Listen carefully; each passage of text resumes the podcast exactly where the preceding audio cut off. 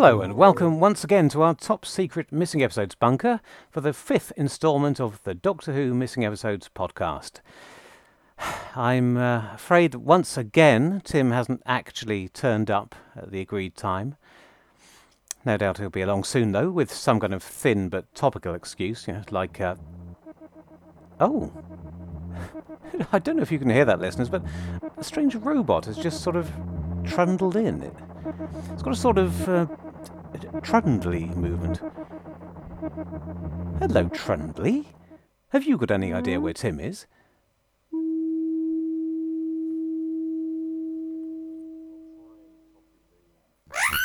Greetings, Paul. Greetings, Paul. Greetings, Paul. I am speaking to you via this robot. Oh, for... Are you going to do the entire podcast remotely? Like, via the Trundley? Yes. Why? It's not this bunker security issue again. Fear not, this is merely one additional security measure. I am in the inner vault, guarding the most precious episodes. Look at the inner vault porthole. Oh, yes. Hello. Actually, now I think of it, I did see a bunch of attractive young blonde women hanging around outside, all suspicious and menacing-like. They are evil! They turned up with bribes for the station manager to randomly buy one missing episode. Who would have thought that such pretty little creatures could do such nasty things? I told them to bog off, built these robots, then sealed myself in the inner vaults, breathing only this acetic acid off the rapidly vinegaring films. Look, you don't need to worry about the station manager anymore. He died in a freak fire. Really? Really. Yeah, rumour is his last words as the flames rose higher were, "I don't know anything about missing episodes." I'm going to miss that lovely old crook. Yeah, me too. You going to come out and record this podcast then? Give me a moment then. So, as I was saying, welcome to this, Episode 5 of the Doctor Who Missing Episodes podcast. This time we'll be talking about Galaxy 4, the first serial of Season 3, of which we have an almost complete third episode, Airlock, and a quarter of Episode 1, 400 Dawns. Later on, we'll be joined by Jan Vincent-Rudzki. Oh, sorry, doing normal now, aren't we? Jan Vincent-Rudzki, who not only preserved that quarter of episode 1, but he also obtained all those 1 or 2 second little clips on 8mm film from the black and white era, including Stephen getting his haircut at the start of 400 Dawns. Yep, lovely stuff.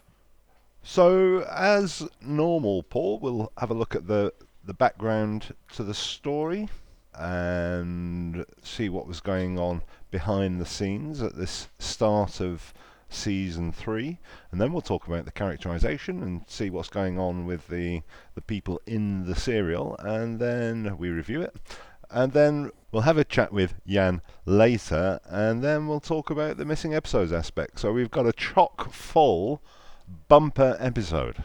We have. For such an unassuming little story as well. Indeedy. Is there anything novel about this story, Tim? Well, there is something novel in that in our little project, it's the first non-historical we're looking at. Indeed. Because all those historicals were so harshly treated, it's such a run of bad luck. For whatever the reason was that they didn't survive. And without revealing that I didn't enjoy this as much as the other episodes, we've been spoiled rotten, haven't we, really? That's kind of where I was going with it as well, yeah. Yeah, in that we've missed some of the less dynamic stories that have been in the show so far. Dare I say, the Sensorites, or perhaps the Web Planet, and so on. You know, the real slogs, and we've had excellent stories to watch. And so, without revealing my hand too early, there has been somewhat of a drop-off in... dynamism. How very euphemistic or diplomatic, one or the other. But there's plenty of interesting stuff to discuss. So this is Galaxy 4. It's written by William Emms. It's his only contribution to the Doctor Who canon, apart from the choose-your-own-adventure style 1980s Is it Mission to Venus? So I gather, in my researches for this, I discovered that it was partly based on Mission to Venus on one of his rejected pitches from the 60s called The Imps. So bearing that in mind, I might actually go back and to my shelf and check Mission to Venus, which I've had up there for 35 years and never read. I know. Evidently, William Emms submitted many storylines to Doctor Who into the 1980s, but all were rejected.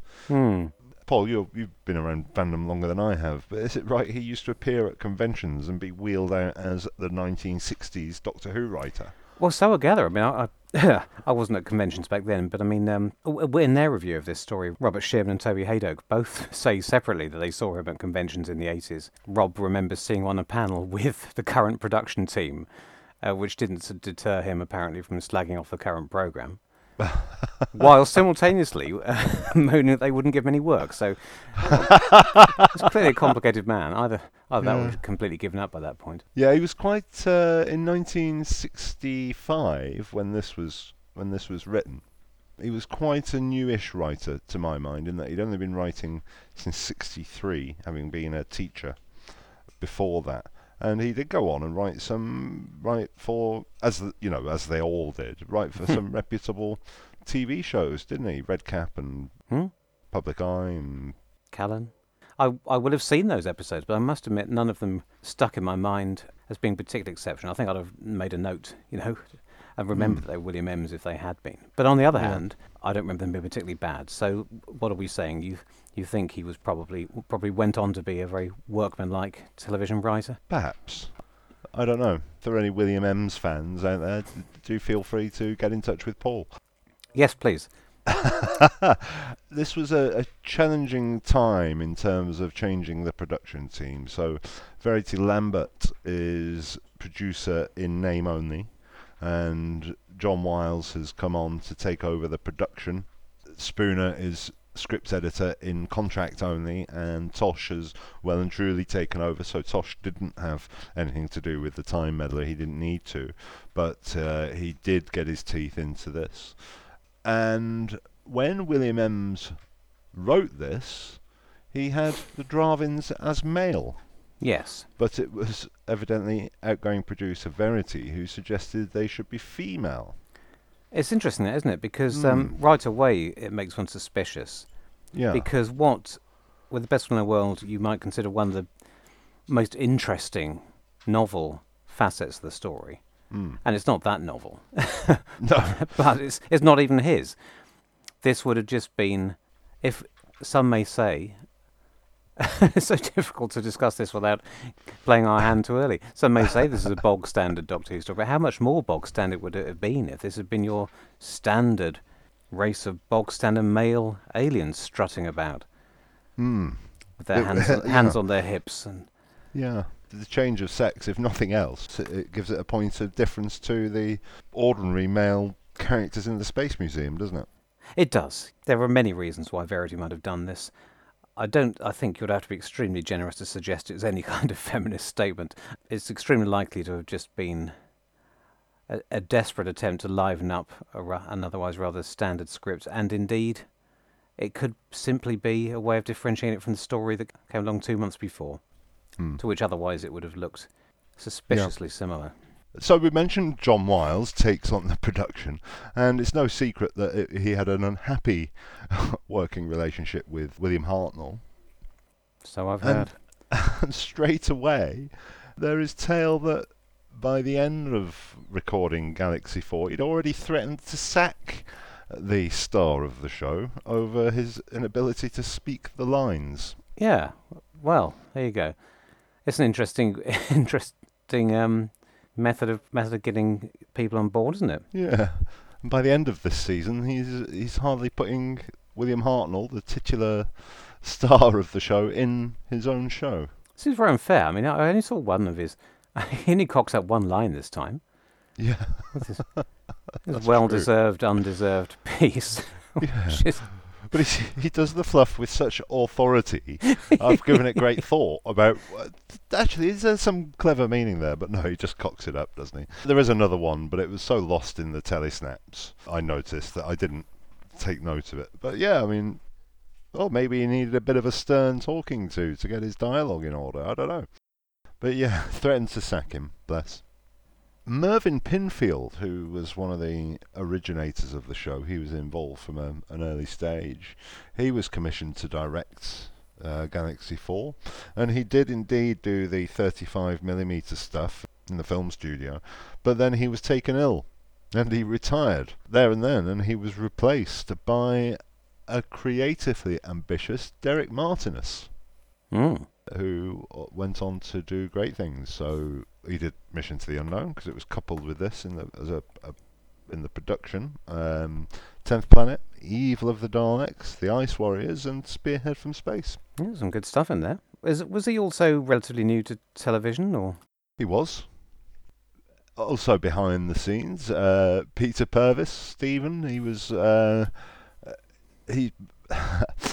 He's been known to voice his opinion once or twice that he was unhappy with Galaxy 4 because he was effectively replacing Barbara in a script that was written for the Ian Barbara team, and said he wasn't happy to be overpowered by a woman. He does say this, doesn't he? What do you think about that? I'm not at all sure. I mean, I think I understand and agree with his general sentiments, but I think the details have been slightly lost over the years. Has he told that story too many times at conventions and just elaborated it to the point where it bears no relation to the truth? Growing in the telling. I mean, I was waiting for the moment when he's overpowered by a woman, and I couldn't see it. And I can't really, even bearing in mind we're just watching telesnaps. Well, sorry, fake telesnaps. I still couldn't tell where it was supposed to have been. Throughout Vicky's adventures, she has often been the audience identifier to hang around with the Doctor. Yeah. So it makes perfect sense for... Well, in episode 1, it's the Doctor and Stephen who go off together. They then switch roles in episode 2, and Stephen is then held captive by the Drahvin. And Vicky goes off to have a couple of episodes with the Doctor, which makes perfect sense to me. So in that aspect, had Ian and Barbara been there, I'm not sure I see how it would have made any difference, because perhaps Ian and Barbara both would have stayed with the Drahvin. The point being that for Peter Purves, who's a very nice man, to assume that he got all of Barbara's lines, I think doesn't make any logical sense. He would have got half of Ian's lines and half of Barbara's. Yeah. I think thought he had a particularly passive role in this storyline. Particularly compared to what he was expecting, because he's still fairly new here. Yeah, indeed, and he'd come into the Time Meddler and was effectively the leading man. I know we just debated whether he was the lead actor, but he was effectively the leading man, the man of action last time. And very shortly, with Hartnell being written out of the show, effectively, he becomes the leading man again. So in his mind, perhaps it's just the one where he isn't the man of action. Sorry, Peter. Do you think Barbara was given the line when confronted with the Drahvins? Oh, hello, and can I say what a lovely surprise? Well, if it was Ian, I think he'd have said it with a bit of a twinkle, and would have sounded quite so salacious as it does in the finished product. Yeah. The other aspects of male to female switch, as suggested by Verity Lambert, is of course they managed to get some publicity for the launch of the third season, because even though it was produced at the shank of the second season, it was always intended to be the launch of the third series. So they saw lots of publicity. Because John Nathan Turner didn't invent that. That's true. That's true. So, for instance, we saw headlines, and this was months before it went out, of course. Girls chased Doctor Who, announced the Daily Express. Which gave away the fact that the Drahvins were the villains. And we'll talk about this. You only had to watch for 30 seconds to work this out for yourself, so it wasn't that much of an Earth Shock Cyberman giveaway. And Verity Lambert said, "It makes quite a change to have beautiful girls as Doctor Who's enemy." That was in the Express. Meet the Drahvins was the title of the piece in the Daily Sketch. with a photo of Lynn Ashley, and William Emms commented, "I wrote them as male, and somebody suggested it would be fun to turn them into lovely girls." Lovely girls. Lovely girls, lovely ladies. The writer's words also featured in the Daily Mail. The Drahvins are not interested in the opposite sex. In fact, they are created in test tubes. The Daily Mirror, Paul, yes, had killer blondes. Right. Typical left-wing take on it. The Sun ran a similar Drahvin photo warning, "Look out, Doctor Who, they're beautiful, blonde and deadly." So, just one final one in the Mail. A race of sizzlers. None of these make any sense. Clearly tabloids weren't quite at their full A game back in the 60s. There's not enough bad puns. I could have sworn I'd seen that the publicity for the lovely, sizzling, killer ladies reached as far as the as foreign climes. Is that not in your research? Well, when you say research, I've just got Pixley's book open here. Yes, it's on. It's on broadcast. We should have had John Predl on again this week. Should I have on every week? Bless. On broadcast, they have an advert from the Australian Post. Oh, a right. year before they actually showed Galaxy 4. Right. They were... Okay, well, you've had your fun. I'm going to read this one out. "Killer Girls of the ABC." All right, I'll drop the accent there. "The latest mumbo-jumbo for ABC's scary series Doctor Who are the Drahvins, brackets, beautiful women whose aim is to kill, and the cuddly-looking Chumbly, bollard-like mushroom thing on the left." I like the fact it needs to make clear, then lists the four actresses' names. It's like the famous photograph of the explorer and the penguin. Yes. And it says, I don't know, Ernest Shackleton. Right. Fantastic. Well, there you go. The latest mumbo jumbo. They weren't a year in advance without having seen it. They weren't far wrong, were they? Yeah. So dare I say that the change in the sex of the villain by Verity Lambert, perhaps she didn't have the integrity of the storytelling at heart and might have eyed a potential publicity angle. Yeah. Dare I say it. It's interesting that she's still thinking like that, right at, as she had one foot out the door. But maybe she learned the Space Museum when she tried to have a photo call with all the gorgeous male hunks who played Zerons, and all the newspapers looked the other way. Yeah, maybe. Yeah. So there we go. That's a bit of the background, and definitely a production which falls between two eras. Definitely.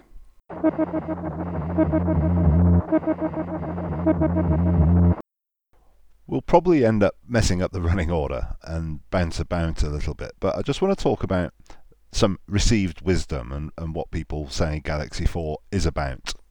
If you take the original concept by William Emms, the hook here wasn't that ugly can be good, because they wouldn't have played up to the pleasing physical qualities of the male Drahvins.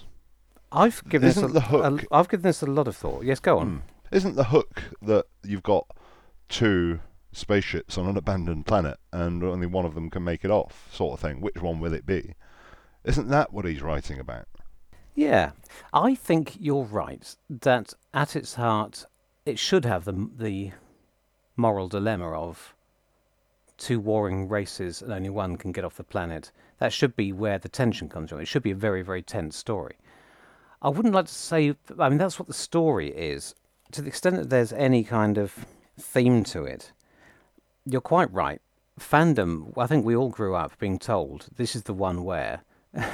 this is the beauties in the eye of the beholder, don't judge by appearances story, where we're told that it's essential to the point of the story that the beautiful Drahvins turn out to be ugly on the inside and the ugly Rills are creatures of beauty on the inside. As you quite rightly point out, if you know the background to the story, we know that that can't be what it is because that was never William Emms' intention. But also, you don't have to watch it for more than a few minutes before it becomes apparent that that isn't the case. Everybody is very suspicious of the Drahvins from the very beginning. Apart from the very beginning, where Stephen sees them and says, "What a lovely surprise!" But after that, Stephen and Vicky and the Doctor have taken it in terms tag team to be sceptical yes. and undercut everything the Drahvins say. The Drahvins don't make any attempt to come across as appealing or... That's not true. Marga's first words are along the lines of, "Hello, would you like to take a seat?" She then turns into a ranting, drooling fascist. From her second sentence onwards. From her second line. Yeah. So, I think you would have to be as easily swayed as Stephen is by the sight of a pretty face and long blown locks and strange dotted eyebrows, and turn your brain off as soon as they started talking to still think that's what the story is about. But the flip side of that is, it doesn't have to be Beauty and the Beast. Mm. I think the surprise that the Rills are not as monstrous as they appear to be is still the main point of the story, regardless of whether the Drahvins are beautiful. It's actually humans versus monsters. Correct. Yes. It's kind of made explicit in the fourth episode, as the Rills state their belief that the Drahvins only hate them because they hate everything that is unfamiliar and different, which could be a great moral. If that was really threaded throughout the story in a clearer, stronger way, then that would have been a very strong, very 60s thing to be saying. To what extent do you think does making the Drahvins very conventionally attractive people rather than just representatives of humanity, a human-like species, to what extent does that actually undermine the real message of the story is? It just confuses things, doesn't it? It does confuse things. And it's a very strange phenomenon that's happened with this story, because it is so, as you've said, it's so richly woven into the lore of the show that this is about physical beauty versus inner beauty, that it's so immediately apparent when you watch it that it isn't about that, it can't be about that you wonder if anyone who's written about it has watched the bloody thing. I can only assume it's another one of those bits of lore that grew up in the 70s and on into the 80s, in that gap when nobody could hear it, and then there was no novel. I mean, the novel was mid to late 80s, wasn't it? But I think it was late enough for these ideas to have been set in stone. People had read preces of the storyline written by fans who could remember it, but they hadn't seen the script. The script wasn't published until the 90s, and it was only published in the 90s because the soundtrack was still believed not to exist. It's your mate Bentham again, isn't it? That's his old tricks. I'm not going to... Well, we can ask Jan about that, or maybe not. So, there we go. That's our hot take. All of fandom has been wrong for all of time, and we're here to put you right.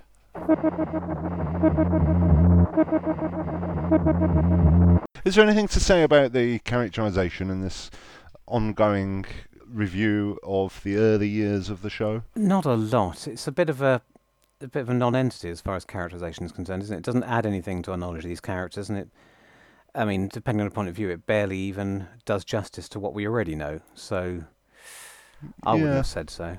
There's nothing about the Doctor in this, is there? Apart from his wild and inaccurate guesswork to bring some absolutely contrived mysteries to the show, which are debunked within seconds. Again, it's not really a character thing for the Doctor, because it makes him look like a moron. But, you know, they land and he said, "This is obviously a planet completely bereft of life. Can it be? Can it be that a planet so conducive to life somehow doesn't have any?" And then that's blown out the water within 3 seconds as the Chumbly feels its way around the ship. Absolutely. So yeah, that's typical of a lot of the dialogue in this story. A lot of it. Yeah, indeed. And coming back to the fact that all the characters are sceptical of the Drahvins from very early on. Well, he's not content to have got that so utterly wrong that within seconds he does it again. He says, "Well, the Chumbly is obviously blind, because it's feeling its way around the ship." So you're thinking, okay, so there isn't life. Maybe there's a robot life on this planet, but it's utterly blind. which isn't touched on at all in the rest of the show. I think there's a question of whether they can see in one direction. But that's abandoned, so that's another slapdash bit of guesswork by the Doctor. I think it's probably a William Emms problem, that they're putting in these contrived mysteries which last about 5 seconds. Yeah, it's almost like having settled on his storyline and worked it up, and now he's painting in the detail over the skeleton that he's committed to. As he's putting dialogue into the mouths of these characters, they're coming up with better ideas than he has, and so he's stuck with it. What do you do? They've either got to say something that's not true but is interesting, or guess the truth immediately, which would be even worse. He's just kind of lumbered. Yeah. The only other thing I saw about the Doctor is, as well as Stephen getting in on the act with the lovely ladies, the Doctor gets an eyeful, doesn't he? Which thankfully we can see in that quarter of episode 1 that exists. But when he's describing the female form to Marga, he does eye her up and down and have a little smile to himself, doesn't he? Dirty old lech. Yes, regretting not staying with the Kamaka. So we've talked about Peter Purves and his perception of being given Barbara's lines, but Stephen himself, he's quite a suspicious chap, isn't he? He's also piling in on the Drahvins from 5 seconds after meeting them, but also he doesn't trust the Rills, so I thought that was fair enough, that not only was he questioning the Drahvins' motives, but later on he does question the Rills. I think that's in character Stephen. He is basically, when he's not delighted that he's found some blackberries for breakfast, his basic default mode is to just shout cynicism at people. And then Vicky? Well, not really. I mean, she gets, for about 10 seconds, she gets an action scene where she actually does overpower a Drahvin, which is maybe Peter Purves was watching from the other side of the studio and was jealous of that bit. She also outwits a Chumbly. Yeah. But really, she doesn't have a lot to do or say in this either, does she? Apart from one massive scream, she's mostly the good-natured Vicky we've grown to know and love. Sense of fun coming through. Yep. I would have liked to have seen the lines that that Maureen O'Brien was unhappy with. Twice, of course, now that we've heard tale of her being unhappy with the dialogue supplied for Vicky and complaining about it at the rehearsal stage, which, of course, gave John Wiles the idea to sack her. Yeah, not to do... Well, he had two options. Do something about it. Yes. Which would please Maureen O'Brien and make a better programme for the millions of viewers. Yeah. Or get her out of the way. Yeah, because she was contracted for many more episodes than she eventually appeared in, I believe. But no, we just sacked her. We'll come back to that. Yeah. The most interesting aspect in all of the characters for me was the relationship of the drones, the clones, to Marga. And I think that became... I think that's the interest of the writer here. It is. That's the most interesting stuff, isn't it? It is. And again, it's all under the surface. That's, to the extent that he has any particular investment in this story, that's where it is. And it would have been the case where they were all male or all female. Yeah. It's slightly unfortunate that changing it to all female and puts you in that sort of two Ronnie's worm that turned world where... And it's only just a one throwaway line. Oh, yes, yes, we have those on our planet, but they're of no use whatsoever. It's I can't even work out if that's thrown in there as a joke or something sinister. It's difficult to say. But really, whether or not that them all being the same sex would have played in if they're all men, because of course, sorry, I'm skirting around your point, and I will come back to it. But it just strikes me that a race. If we see 4 alien aggressors on a planet in Doctor Who, and they're all men, we don't assume that they're from a species that only comprises men. We just assume they left the women at home, because that's what television was like back then. Yeah. Whereas there has to be a reason why there's 4 women. So, it's not particularly progressive, is it? As we've already established, it's a publicity stunt, so it's not remotely progressive. So, but putting that aside... Yes, the class hierarchy. Is it a story about class? Is it a story about eugenics? What is it a story about? They talk about it quite a lot. There's a lot of dialogue on that point, but none of it really gets to the heart. It seems to go beyond the science fiction superficial layer and tell us what William Emms might be worried about. Is this something he worries about happening to us in the future, or is it a sort of Aldous Huxley Brave New World scenario where people are born into different social strata and there is no movement up and down? Is it a social satire? It's just not clear. He denied being influenced by that, didn't he, when it was put to him in later years. Oh, did he? Yeah. Oh, well, there you are, so then. You're not the first person to... What a hack. For all that I just moaned that he could have done more with it, what he does do with it is entertaining. And it's a very dialogue-heavy, quite prosaic story, but some of the world-building is okay. Some of the what threaten to become moral conundra that pop up in these discussions are okay. It's just slightly frustrating that it's just there as window dressing rather than being tied into the themes of the story itself. The Chumblies. Yes.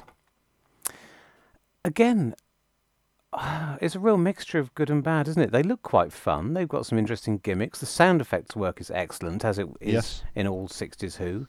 If you turn the vision off, which effectively is the state we're in, it's like watching the Web Planet. It's almost entirely audio rather than... But it's another one of those attempts to come up with the new dialects that they just can't get over all the way through the 60s, from the mechanoids to the crotons to the quarks. But if that's how these things start off, it doesn't go that way in the story. They have a more useful function, don't they? Yeah. I think calling them Chumblies, I can't work out again if that's charming or... the most ham-fisted piece of writing ever. It's part of my list of grievances that immediately Vicky calls them Chumblies because they have a sort of chumbly movement. Yes. Now, this chumbly is supposed to be a bit of a portmanteau word of chum and friendly or whatever it is. Bumbly. But it completely undermines any tension that you get from them. So you've got Vicky calling them these lovely cuddly-looking creatures, and then within a couple of minutes she's outside and she's screaming, "Doctor, a Chumbly!" It's like saying, "Doctor, a lovely jovial fellow is threatening me," and it completely undercuts... It's baffling. Any threat, doesn't it? It's as though somebody has decided, they've come up with the name Chumbly, and... decided we're sticking with that against all... no matter what happens. Yeah. I don't know, maybe William Emms has some dirt on the Director General, but he's allowed to stick with the name Chumbly, and people are going through the script trying to find ways of explaining this away. Yeah. But everybody, from the Doctor to the Rills themselves and the Drahvins, goes along with Vicky's made-up word. Without, but every time she mentions it to somebody new, they say Chumbly. You call them the creatures you call Chumblies. We get stuck with for 4 episodes. It's so baffling. They should have been called Bastardrons or something. I'm not a science fiction writer like yourself, Paul, so I'm not strong on the creative side. That's a good one. Bastardrons. Can I file that way for later? Not a lot to say about the Rills. Very earnest chaps, aren't they? Again, there's occasional science fiction ideas in here. I mean, them living in their own environment, which is toxic. It's not particularly original, but it's quite a nice low-level science fiction idea. Yeah. It's more interesting than the idea that ugly doesn't automatically equal evil. Yep. The fact that they don't breathe oxygen and the fact that they don't speak English and have to absorb the language from Vicky's head... are both quite interesting ideas. And again, I really would have thought, my instinct would be that Donald Tosh added these little details in. Doesn't speak much for the Doctor's science, again, does it? That he can't recognise the smell of ammonia. No. Very self-aware, the Rills, aren't they? When I go to an alien planet and I see that they're of a different life form, I don't think I'd be obsessed with, "I don't think my physical form will be very pleasing to you." I mean, of course, my physical form would be pleasing to them. I mean, look at me. But I don't think I'd be very worried about that. I don't think that'd be the first thing on my mind. Maybe they've had an experience with humankind before. They're all a bit slarty barfast, aren't they? My name is not important. You would not like our... yeah.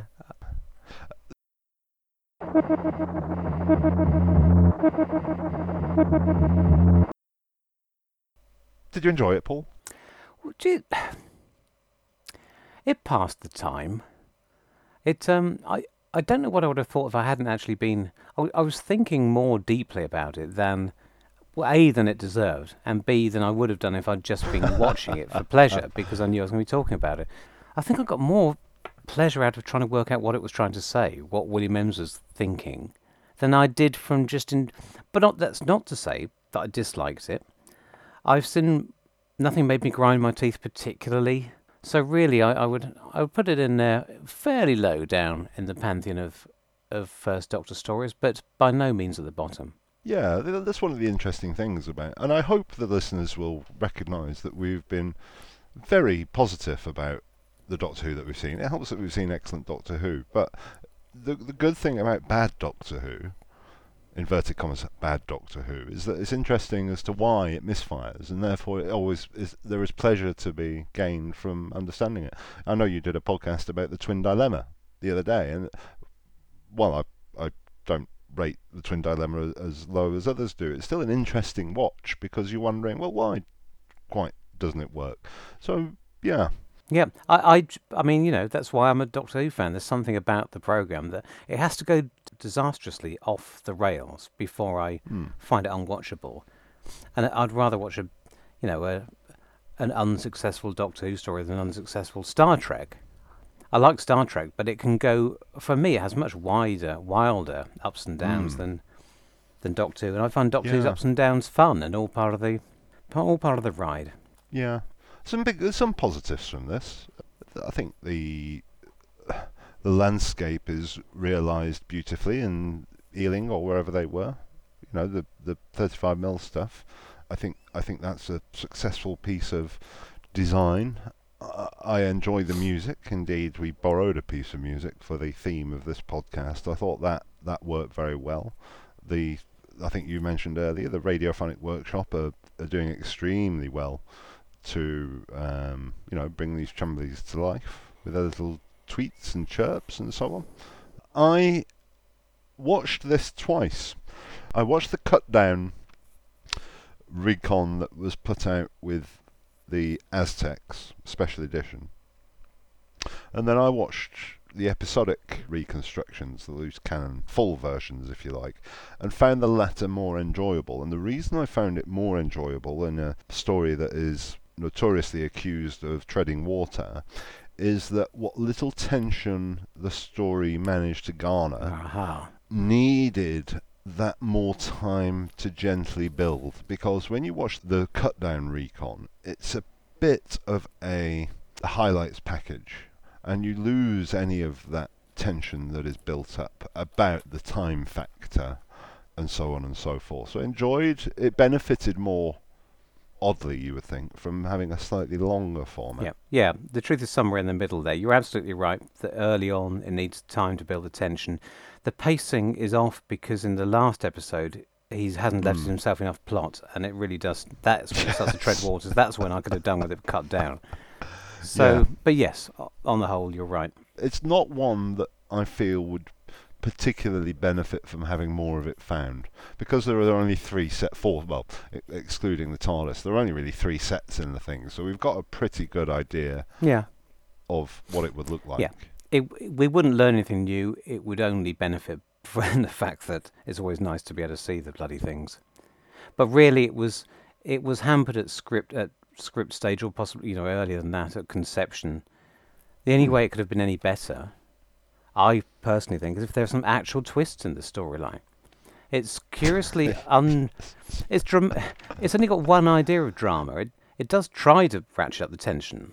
I think at the storyline stage it probably looked like it would get quite tense. But for a story which everyone remembers as the one where nothing is what it appears to be, actually everything is what it appears to be. So any kind of twist would have been, because normally I would complain if they pull the rug out from you in a really contrived way at the end. Aha, you didn't see that, but really, that's the only way to raise this up a level. Yeah.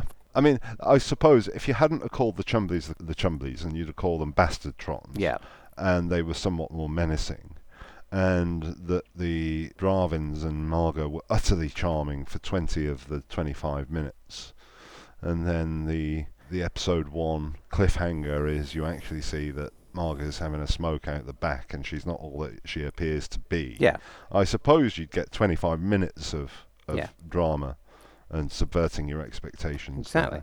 But I'm not sure there's four episodes in it. It's not going to win any awards. That's still hokey, but it is. Yeah. But it is a surprise. It's a dramatic. It's a turn, a reveal. There are no reveals, no twists, no nothing. It all just happens. Yes. That's its biggest problem.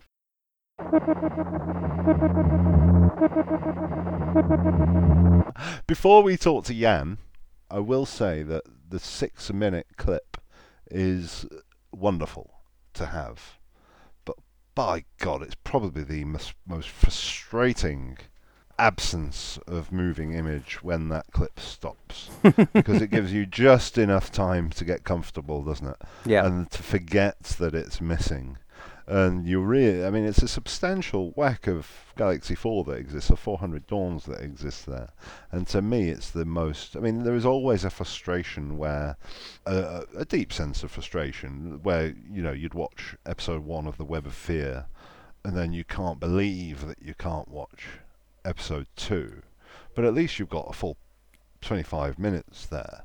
There's a deep sense of frustration for me when you're watching episode 1 of this, and the delight of having moving images, because you think, oh, hang on, did that telesnap just move? Because the camera angle on the Drahvin spaceship just wobbles slightly, doesn't it? And then you get into the live action, and when that inexplicably and cruelly stops, that hurts. It's got a strange propensity for delayed gratification, Galaxy 4, because when Airlock was found and shown at Miss and Bleed Wiped in 2011, they showed the first 5 minutes and then stopped it and switched to the Underwater Menace. So maybe that was a tribute to the glory days when we only had those 6 minutes. Shall we wheel Jan out of his ammonia chamber?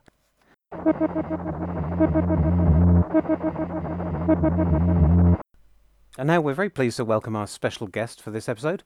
We're joined by Jan Vincent-Rudzki.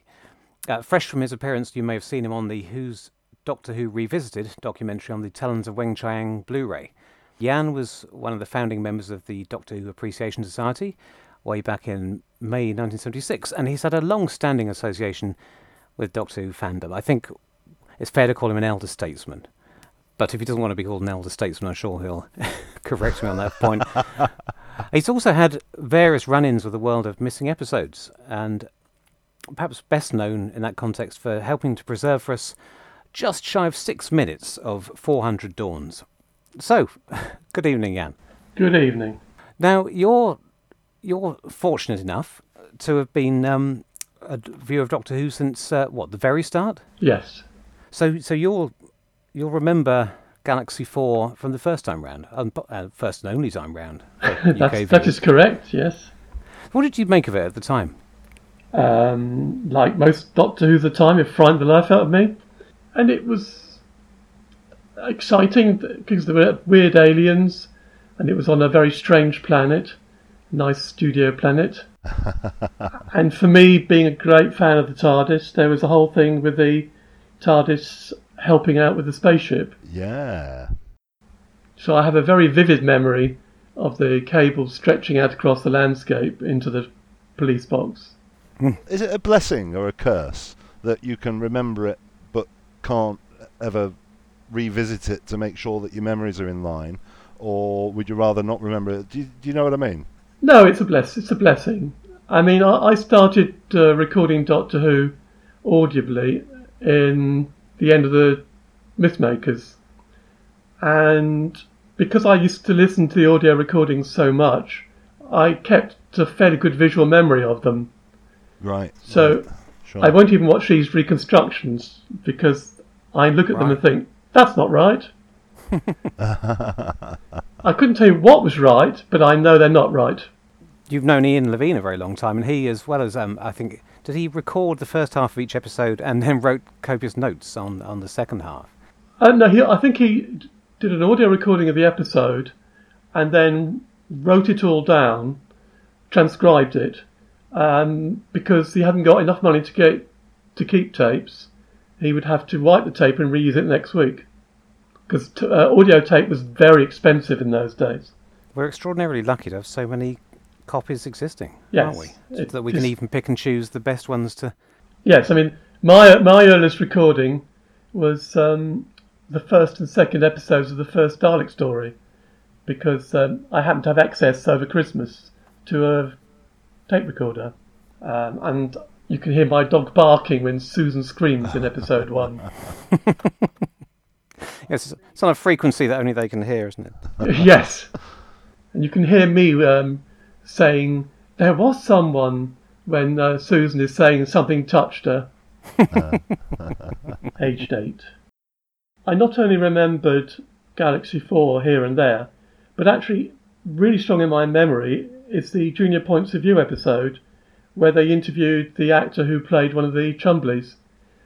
So he was in the studio as a Chumbly, if I remember correctly, and they took the top off and they talked to the guy about being a Chumbly. I mean, Junior Points of View had some lovely stuff at the time. I don't think I've ever heard of that one before. There was another one where they had the Zabi coming into BBC reception, picking up their lunch boxes to go off and have their lunch break. But sadly, of course, they're all white. So moving on into the 70s then, you become rather more active in Doctor Who fandom, and you're kind of king of Doctor Who fandom by the end of the decade. But how does that get going? Were you a member of the Doctor Who fan club? The first version, yes. Right? Were you happy with how it was run? I assume it wasn't a coup. You didn't out Keith Miller. What happened was I was in fairly frequent contact with Keith Miller, who ran the Doctor Who fan club, and he did say at one point, would I like to be a sort of helper? To which I said yes. And it was about that time that I'd gone to university. And we formed the DWAS Society at Westfield College in October 1975. And that was after I'd met Tom Baker at a charity event earlier in October. The society allowed us to have a Doctor Who Appreciation Society, the union allowed us, but we didn't get any money. And I'd seen at some point in the World of Horror magazine a classified about a magazine called TARDIS. So I wrote into the editor of that and ended up writing an article on the TARDIS for issue 2. Then Gordon Blows took over the magazine, and I got in contact with him, and we discovered that he also was a member of the Doctor Who fan club and had been asked by Keith to be a helper. So Gordon came round to the university, and for a few times we met up, and Keith had gone very quiet. So we said, in the sort of process, why don't we expand the university society and make it sort of more widespread, I suppose in a way universal. And so that's how the big DWAS came into existence. How many members did you have in your university club? Not that many. I had a note somewhere, I think about 23 people turned up to the first meeting. But you weren't deemed worthy enough a subject to receive union funding? No. I mean, they tolerated us. They thought we were mad, like everybody else in the world did, but we persevered. What do people think of the programme at that point? Was Tom Baker universally liked? I don't know about the universe. I mean, at school, I didn't really say much about Doctor Who because people were sort of rather snooty about it all. I got more kudos school when I gave facts and figures because that sort of impressed them that I knew so much, and we certainly got more kudos, a friend and I, when we went onto the set of Curse of Peladon. We actually got a day off from school to do it after this friend and I had been pestering Barry Letts at home on the phone, and he said, alright, you can come round and see a recording. But on the whole, Go Public thought it was a mad programme, and you didn't really sort of shout out to people, hey, I'm a Doctor Who fan. You kind of sussed people out to see if they were fans, and then, yeah, you're away. But it was like a sort of secret almost. So, I mean, do you think when you were at university, were people very Was there a lot of nostalgia already for the early days of the programme, which back then you wouldn't have realised were, some of which were gone forever, but... Well, I'd met Keith Miller at one point. He came down to London and he told me that everything existed except the first episode, because it had been seen so many times, it had been worn out and had gone. So I had it right in my mind that everything did exist. But the people I met were, of course, my age, so we'd all grown up with Doctor Who from the beginning. Yeah. So there was a little group of us, about 4 or 5 people, some of whom I'm still friends with, and that's how the sort of society formed from our friendship. Oh, yes. Well, I was going to ask you when you first became aware that some of that what Keith Miller told you wasn't true, but maybe we'll come on to that a bit later on. Next thing I've got noted, you're thanked by Terrance Dicks in the second edition of Making of Doctor Who. What advice, what help did you give him? Right, well, when we started the society at the university, the first person we invited round for a talk was Terrance Dicks.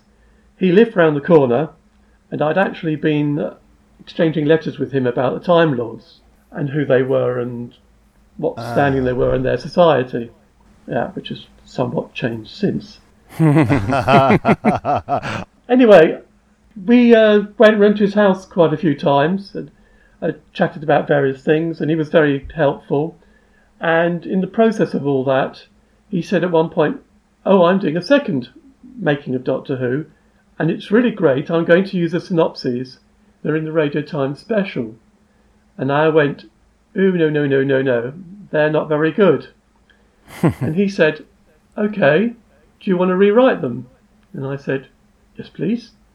So I did. And that's basically why there's a credit. That sounds extraordinarily helpful. Now, to return to the main topic, Making of Doctor Who, is it Volume 1 or Volume 2 is one of the first places that is publicly acknowledged that not every episode was still in existence? I think the first time I really had any idea of what existed was with the documentary, because we kept badgering for that list of what they found in the archives. And as you, I think you saw in the Blu-ray, there was a list that they gave us of what existed and didn't. Yeah. Now, was that comprehensive, or was this just the list that Terrance Dicks had drawn up of suggested clips for the? For no, this was done by the documentary production office. Right. Terrance Dicks had gone to the archives and looked at episodes, so his suggestion for what came before the documentary and never happened did include stuff that he knew existed. Right.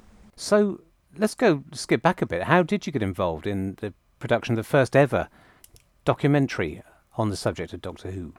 Well, first of all, there was going to be a series of 3 clip shows over Christmas to bridge the gap between the 2 halves of that season. Because of... No, I think it was the head of serials wanted a break for some reason. Somebody wanted a break.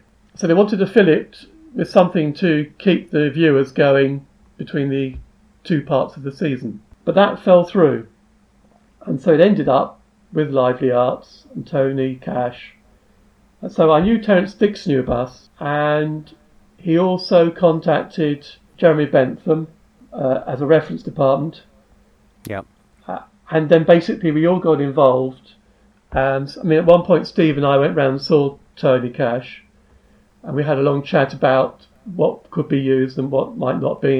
And in fact, he even at one point said we could be the researchers. But later on he said actually he was very happy what Terrance Dicks had come up with. So he was getting it. Curses foiled again. So from there, we had quite an ongoing correspondence with Tony Cash about ideas and thoughts and how things fitted in with the history of the programme. And there was a very lovely time when we went round to his office and we actually watched a couple of episodes and that Blue Peter 10th anniversary piece, which was incredibly exciting. Fantastic. In the Who's Doctor Who Revisited thing, they have the notes from the Lively Arts researcher, a chap called Ben Miller, I think, and he reviewed a number of episodes. And so his comments are quite pithy and cutting about, you know, he watched The Crusade at 1.5 speed because he couldn't be, he thought it was dull. And well, that's it, you see. I mean, that was the big problem I had with the documentary, because it wasn't actually made for fans. Yeah. And that's why I was quite disappointed by it at the end. Right. Not enough clips. Right. And during the process, as we've established, you finally got to see a list of what did exist and what didn't. Yes. So with Keith Miller having raised your expectations, it must have been a bit of a blow to see the harsh reality. Well, I think Philip Hinchcliffe had already said that not everything existed. And I think I remember asking him about Master Plan, because that's my favourite story. And he said, no, that's gone. So there was certainly an inkling before then that not everything existed. But was it obvious to you at the time then that some episodes existed in the BBC's official film and or videotape library and some only existed in BBC Enterprises archive? Well, certainly after the documentary, yes. And that it was important that there was recognition of the fact that these needed to be treated as a whole. Sue Malden was definitely keen to get copies into the archive and also get stuff back from the BFI, who was also had episodes that nobody else did. But Ian Levine often says that when he turned up separately, it was in 1978 at the BBC trying to purchase stories of the first time he was aware that the BBC Enterprises had a huge number of prints that weren't available to the BBC archives at large. Yes. I mean, at one point, Graham Williams gave me the phone number of a very high up person in Enterprises with the intention of me ringing up to talk about keeping episodes. And I did ring him up, and his whole attitude was, who are you to tell us what to do with our archive? If we want to wipe it, we'll wipe it. And I tried to sort of say, people out there want this product, they'll pay for it. No, not interested. It's a point that's endlessly debated, which is whether or not BBC Enterprises knew that some of these negatives and prints were the only copies existing of these stories. Oh, I'm sure they did, and they didn't care. All they were interested in, can we sell it? If we can't sell it, destroy it. I mean, I actually spoke to somebody when I was at the BBC who worked in Enterprises in their dispatch department. And he told me how he used to cut up film prints of the first Dalek story and just splice them together to make up silly films because they were being chucked out. So people were aware of this situation in 77 into 78, and it wasn't until somebody with the authority, i.e. Sue Malden, to make a change. It wasn't until she was able to order Enterprises to change their... I don't think she could order them. I think she had to negotiate. I mean, they're a separate company. They could do what they want. I'll give Enterprise one bit of kudos. At some point, I can't remember when, Steve Payne went to Enterprises in Ealing Broadway to see about if we could get any episodes from them. And they said, well, we are junking some stuff. They should be down in dispatch. If they're there, you can have them. So he went down, and they'd gone a week earlier. So there was about 12 cans or something, I think. No idea what. So you were gifted the two short excess trims of the 5 minutes plus of 400 Dawns. Was that cut out of a master copy of the film and they just disposed of the rest, or...? No. What happened was that in January of 77, Tony Cash came round and talked to the University Society, mainly about filming coming up. And during that, he just mentioned that they discovered some new stuff, i.e. stuff they didn't know existed.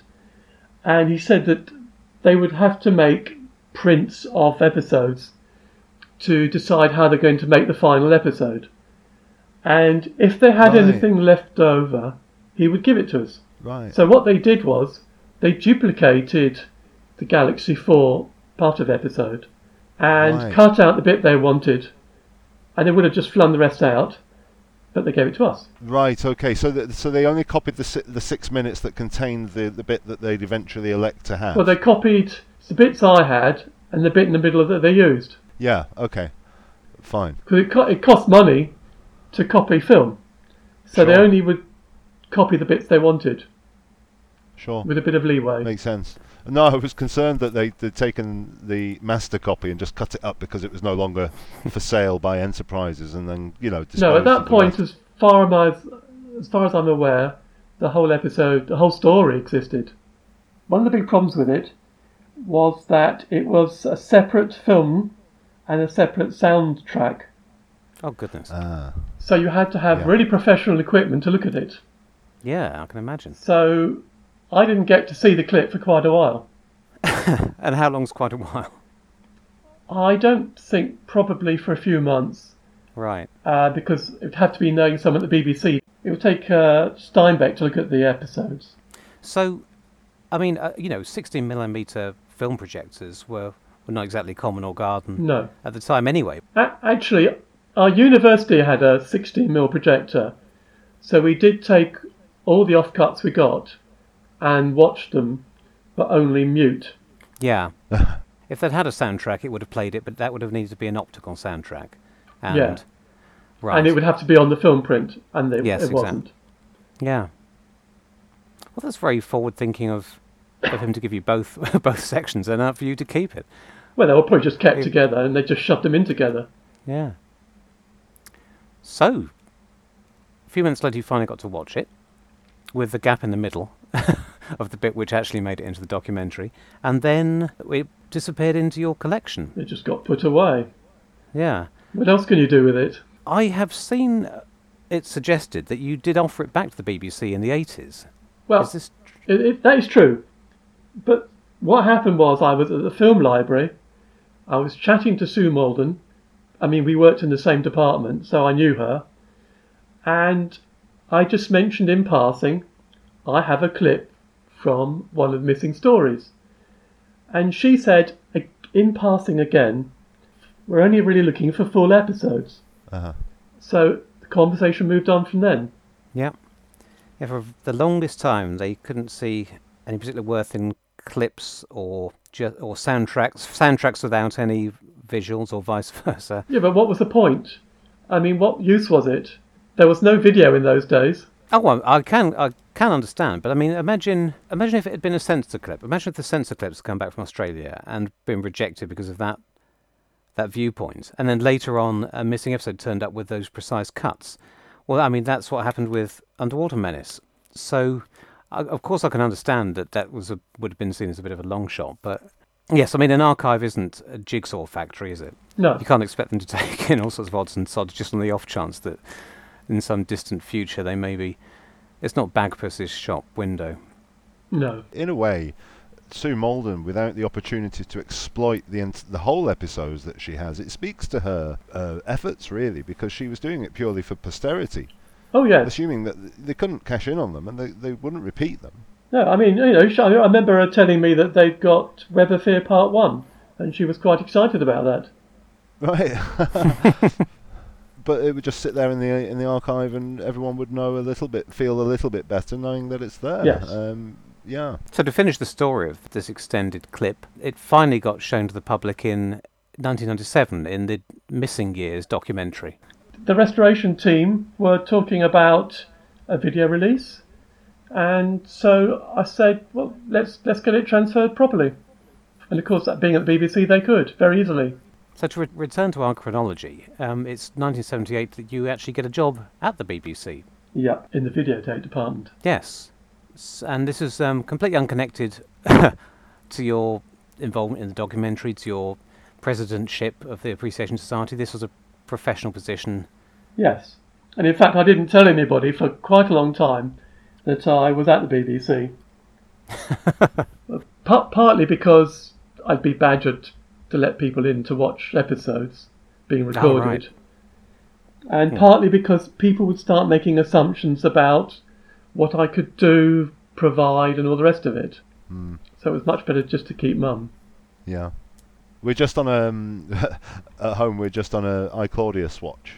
And so when I was preparing for this podcast, I was reading that people thought iClaudius was missing because of the electronic filing system. Oh, yes. Well, that was great because me being me, I put into the system is I, space, Claudius.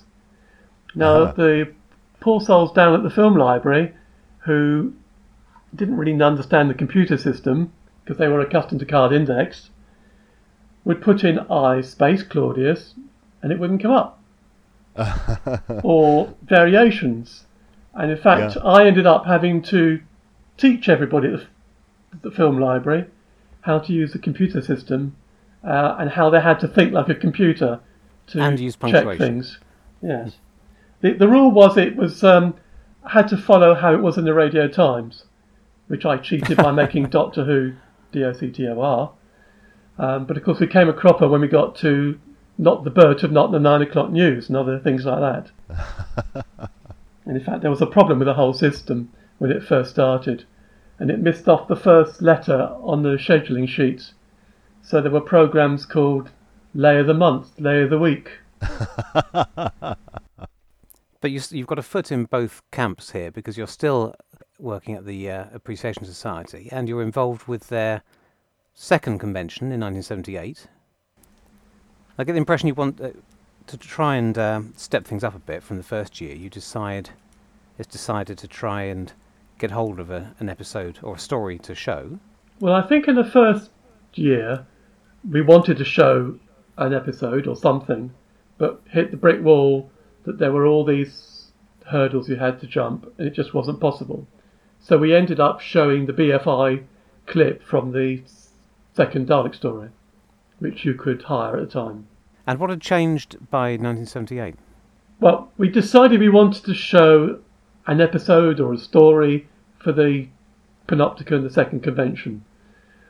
So Keith started contacting BBC Enterprises to see if we could get an episode or a story.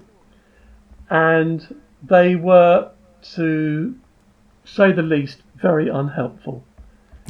They put all sorts of hurdles in front of us. They said that every actor in the episode would have to be contacted to get their permission. If the actor was dead, then we'd have to get permission from the estate. And we did that. They did it, wow. Okay. Said the scriptwriter would have to get permission. We got that. They also said that the Equity and musicians unions would have to agree to this. And we got that. Then they started giving all sorts of other really pathetic excuses, like, oh, the film prints are on 35mm, that's a really awful gauge, it's just not worth showing. They're in black and white, the technicians won't touch black and white, it's beyond the pale. And they were giving all these stupid excuses to Keith, and Keith, who was quite a young lad at the time, didn't know anything about photography, was coming to us saying, they said this, and we'd say, rubbish, go back. So it got to the point where Steve and I, or with Keith probably, said, okay, we'll go and see the guy at the Enterprises and talk to him direct, which we did. And I don't remember much of the conversation, but one bit I do remember is where we said, look, we have got the permission from Equity and the Musicians Union. And he looked at us and said, well, who are they to tell us what we can sell you? Quite indignantly. And then he kind of tried to get rid of us, ushered us out, and rather throwaway said something along the lines of, well, the only person who could give permission for these is some person who I can't remember who. A bigwig at the BBC, somebody on the 6th floor, really important, and got rid of us. So we went down the road to a telephone box, and Steve rang him up, and he answered, and Steve made an appointment to see him that afternoon. Not me, because I was far too shy to go and do such a thing. So Steve went along, met this bigwig, told him that we wanted to show an episode to Doctor Who fans. It wasn't a fee-paying audience for the episodes. It was part of a bigger thing, appreciating the programme. The bloke picked up the phone, rang the Enterprise gentleman, instructed him that he would sell us the episode and that the episode and the story should not be destroyed and get on with it.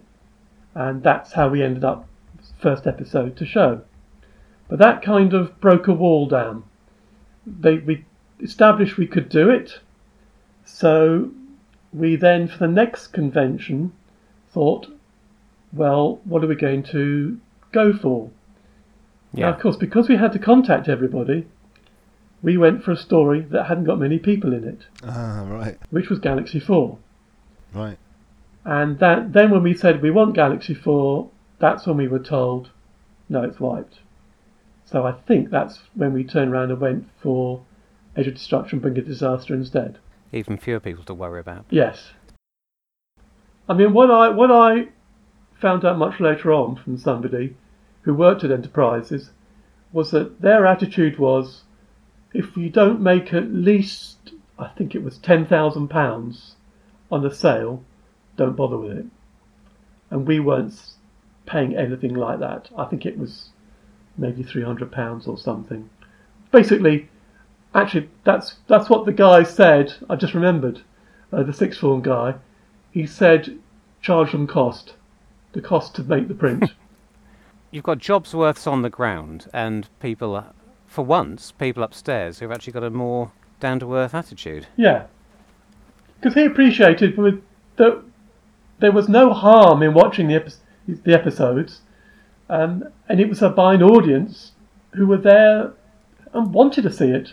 The attitude of Enterprises sounds like what John Peddle was talking about in our previous episode, that this £10,000 figure might be what they charged for the sale of a print to Australia and a couple of other countries. Could well be. Because they had to pay off the equity fee, and it was based on units of £10,000. So that sort of makes sense, potentially. Yeah, I mean, we bypassed everything and got all the agreements, which normally they'd have to pay someone to go and get them.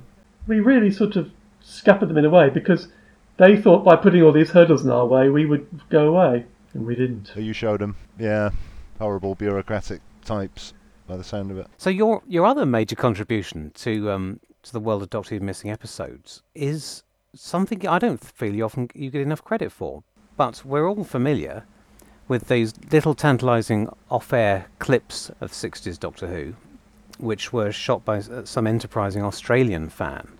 But you brought them to wider attention. Can you remember when this was and how you found out about them? Yes, it wasn't actually my intention to bring them to wider attention, but it happened. That was interesting. But yeah, okay, so... I'm saying this with 40 years of hindsight, of course.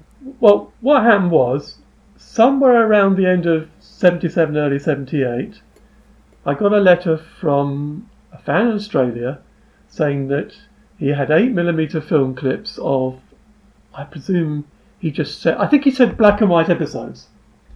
So he'd narrowed it down to Hartnell Troughton, and said that he was willing to exchange this film for a copy of the Radio Times 10th Anniversary Special. Well, I'd been fairly enterprising and had a few copies.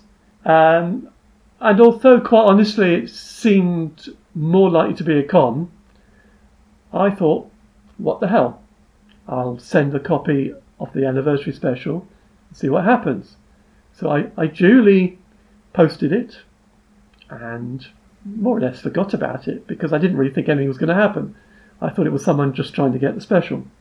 And I think about January 78, this little film can turned up, probably about 200 feet, I suppose, and putting it on my 8mm projector, yes, old episodes of fantastic stuff. Yeah. But of course, this was pre-video age, home video, so there wasn't much I could do with it, so it sort of got put on the shelf because you didn't want to watch it too much because you'd ruin the film. You know, once you've scratched it, you've scratched it. Hmm. And I suppose when home video started to probably more the early 80s and the late 70s, I projected it onto a screen and used a video camera. So I had a copy on VHS, I think. And then somehow, and I've never found out how, somebody made a copy of it. And it went out there. It happens a lot, doesn't it, in the world, in the Doctor Who world? Yes. It's very sad, because obviously it was somebody I trusted, and they just went ahead. And I didn't know anything about it for probably quite a few years, and I think somebody told me there were these 8mm clips, and I just assumed it was a guy in Australia had his own copy and had given them out. So I didn't really think any more of it. It was out and about, and talking to the restoration team, I said, well, look, I've got the film, or a film anyway, you can make a copy of it. So again, they did a proper copy and used it in whatever they did a copy for. Then I found out at some point that I had the only copy. I didn't know that. Right. So then I realised that actually that film print was my copyright. And I did get a little bit miffed that it was used willy-nilly and I never got a credit. Never a thanks to or anything. And that actually irritated me more than anything else. And I think it was used in the Underwater Menace DVD release, I think. I'm not sure. But anyway. Oh, yes, it was, yeah. Zaroff's final moments. And I contacted BBC Video and said, oh, you've got these clips of my film. You know I hold the copyright. To which they turned around and said, no, you don't.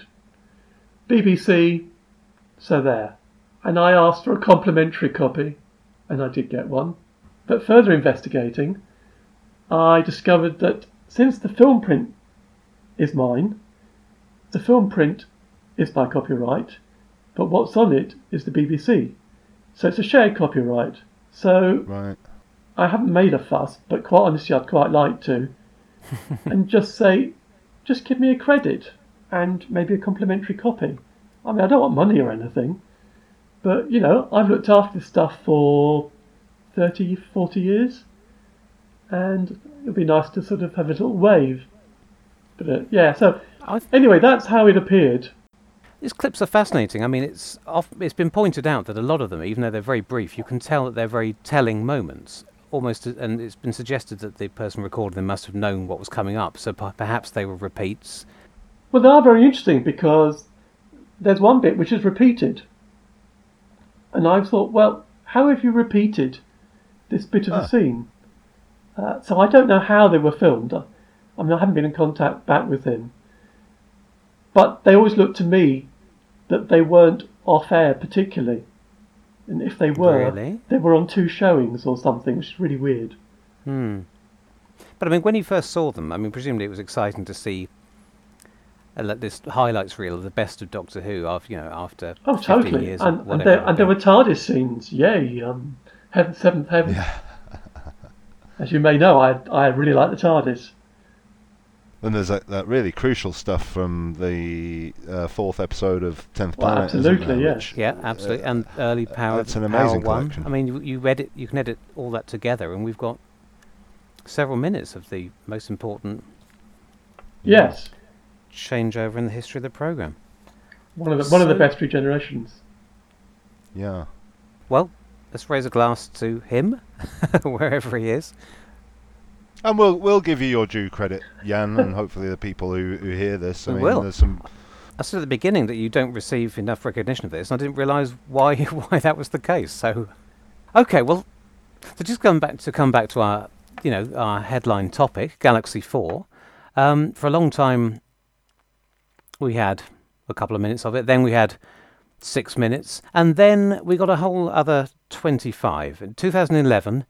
It was revealed that Episode 3, Airlock, had been discovered in the collection of retired TVS engineer Terry Burnett. It was revealed to the to a small room full of people at Missing Believed Wiped at the BFI. Not so small. A medium-sized room, and thence the wider world. I assume you were there. I was actually, yes. Yes. How did it feel seeing Airlock again after however many years it was? I can't do the maths. After a long time, yes. Oh, it's absolutely lovely. I mean, I knew what it looked like because I'd seen set photos, so I knew what to expect.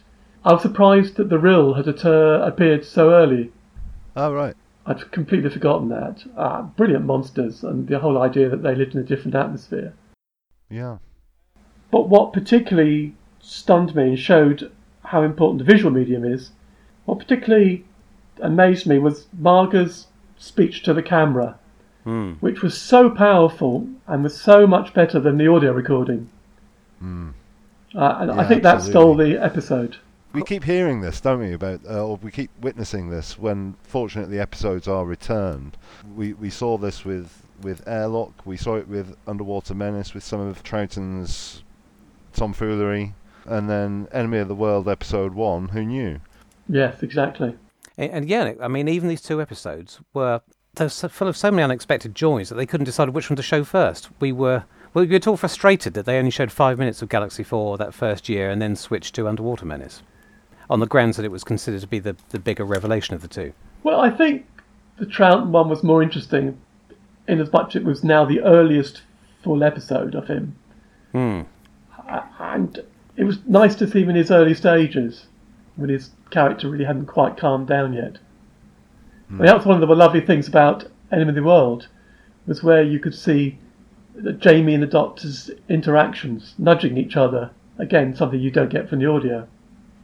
And also, finally, to see that kitchen episode put in place and realise it wasn't a really an awful story. Yeah, exactly. Now, if I was... One thing that day at Miss and Bleed Wiped in 2011 told me, if I'd ever doubted it, was that not to be sniffy about any episode of Doctor Who turning up, even the most... Because neither of them would have been anywhere near the top of most fans' wish list, probably. No, I don't think so. Particularly not people who weren't there at the time and hadn't seen them. I mean, you probably had fonder memories of Galaxy 4 than most of the fans of the next generation. But they were both full of unexpected delights. And I do remember sort of a few good-natured groans when the Underwater Menace appeared on the screen. Because Dick Fiddy was rather coy about what we were going to see. I think it was particularly interesting because... The existing episode of Underwater Menace had Zaroff doing his over-the-top, nothing in the world can stop me now. And it just seemed like really ham overacting. And then when you see the previous episode, you see him going mad. And suddenly that next episode gets put in context, just like the episode of Enemy of the World. I mean, I always wondered afterwards, seeing those again, what the casual viewer who hadn't seen the previous episode back in the 60s must have thought of the episodes when they turned over. You know, what is going on? Who is this madman running around?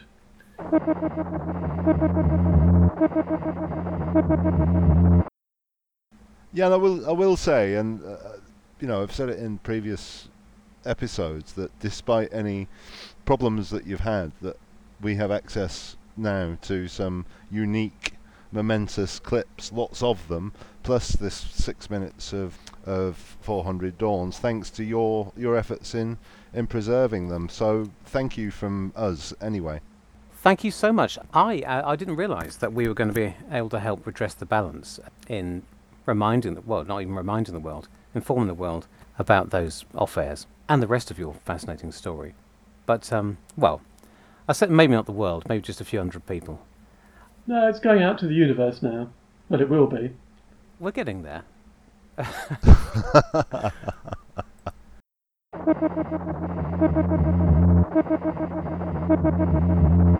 And now we're on to the missing episodes aspect. We discussed earlier whether or how much benefit there would be in having this found, and that we feel that of all the missing stories, it's one of those that wouldn't benefit too much from being found, but it would be a welcome return nonetheless.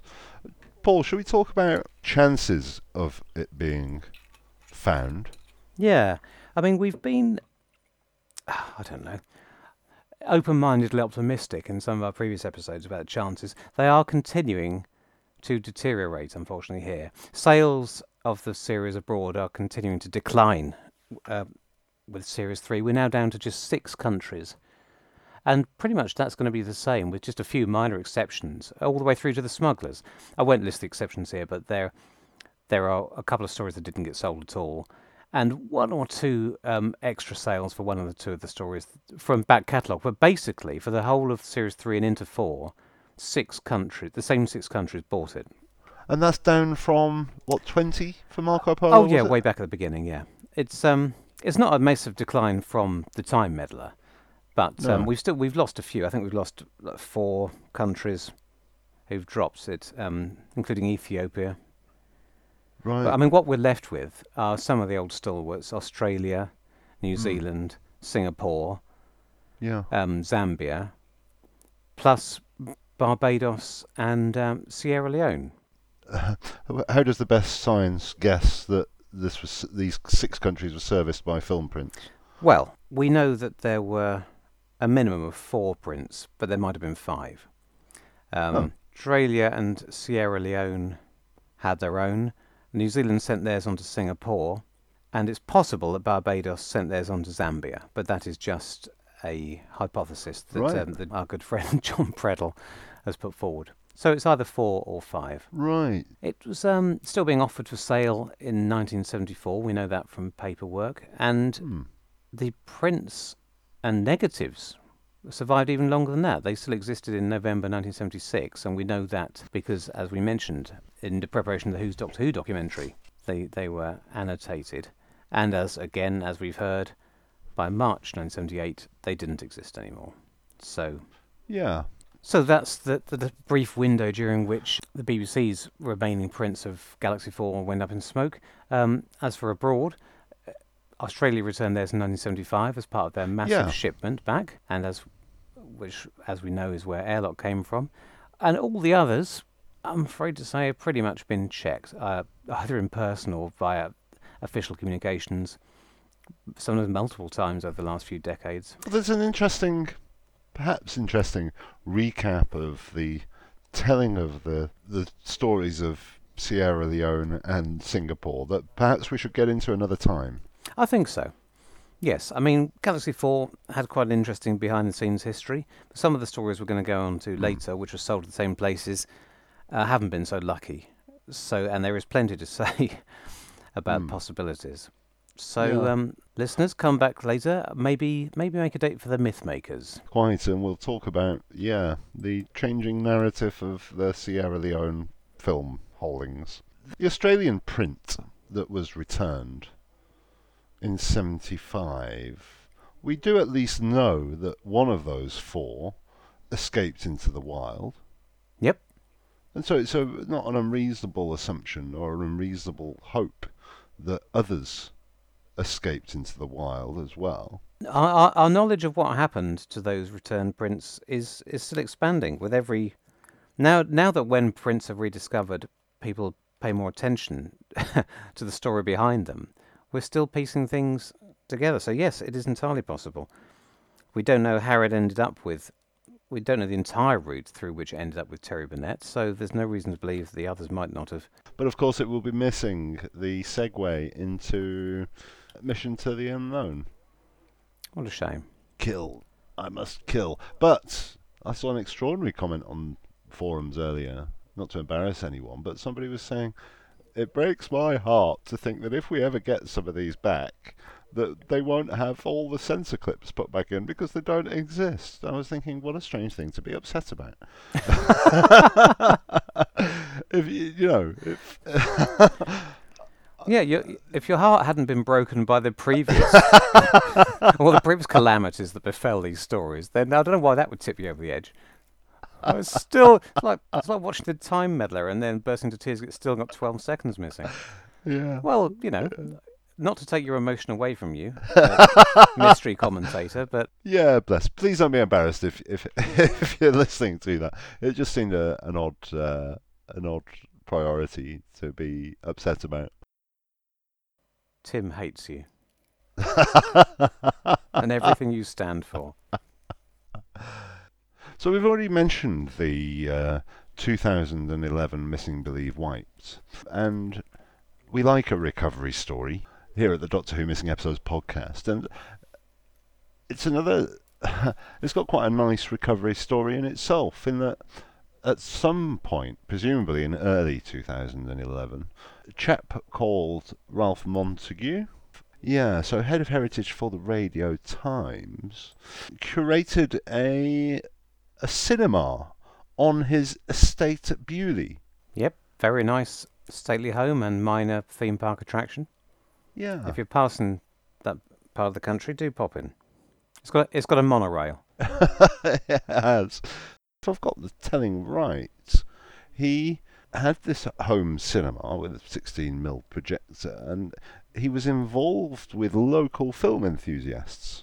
And they were sat in the cafe having a cup of tea after an event or whatnot, and Terry Burnett is there, an ex-TV engineer. Yep, he used to work for TVS, down for the best view of the South.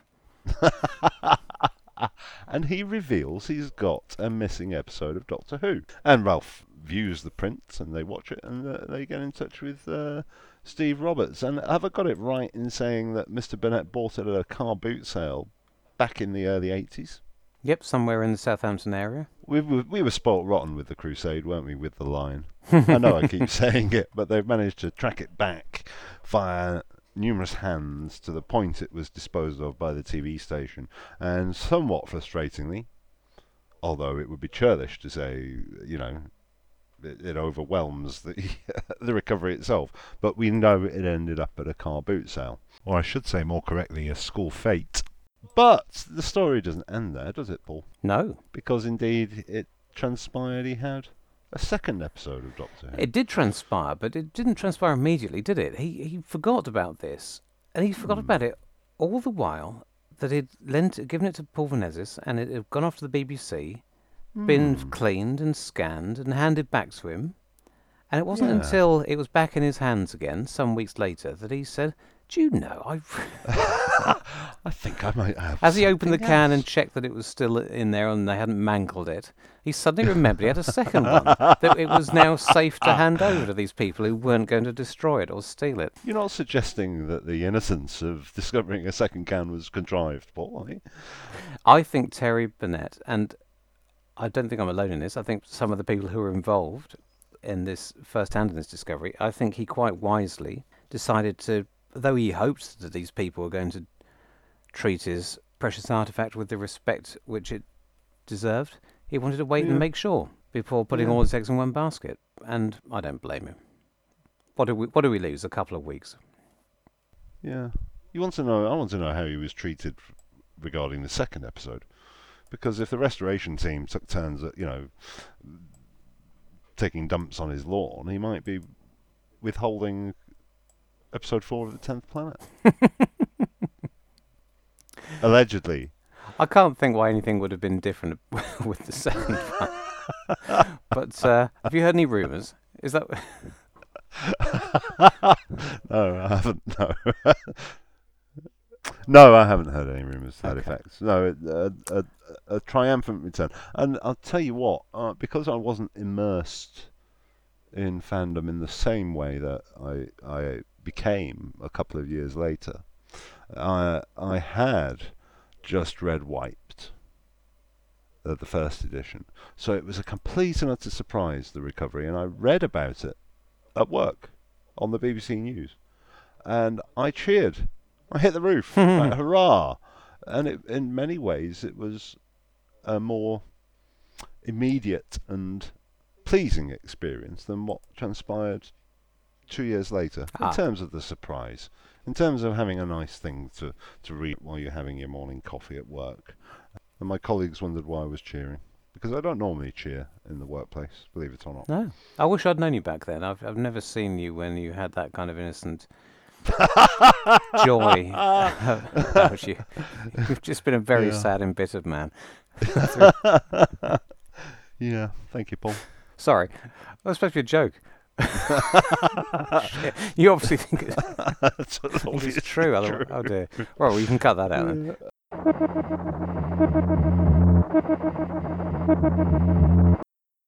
Well, that concludes our review of Galaxy 4. We hope you've enjoyed it. Thanks again to Jan Vincent-Rudzki for taking the time to chat with us. Absolutely. Paul, thank you very much. My pleasure. And do feel free to look us up on Facebook. That's Doctor Who and the Podcasters. And join our page for discussion and updates. On Twitter, Paul is at Mr. Paul Morris. I am at Doctor Who Podcasters with a DR. And hopefully you'll join us next time to talk about Mission to the Unknown. Goodbye. Goodbye.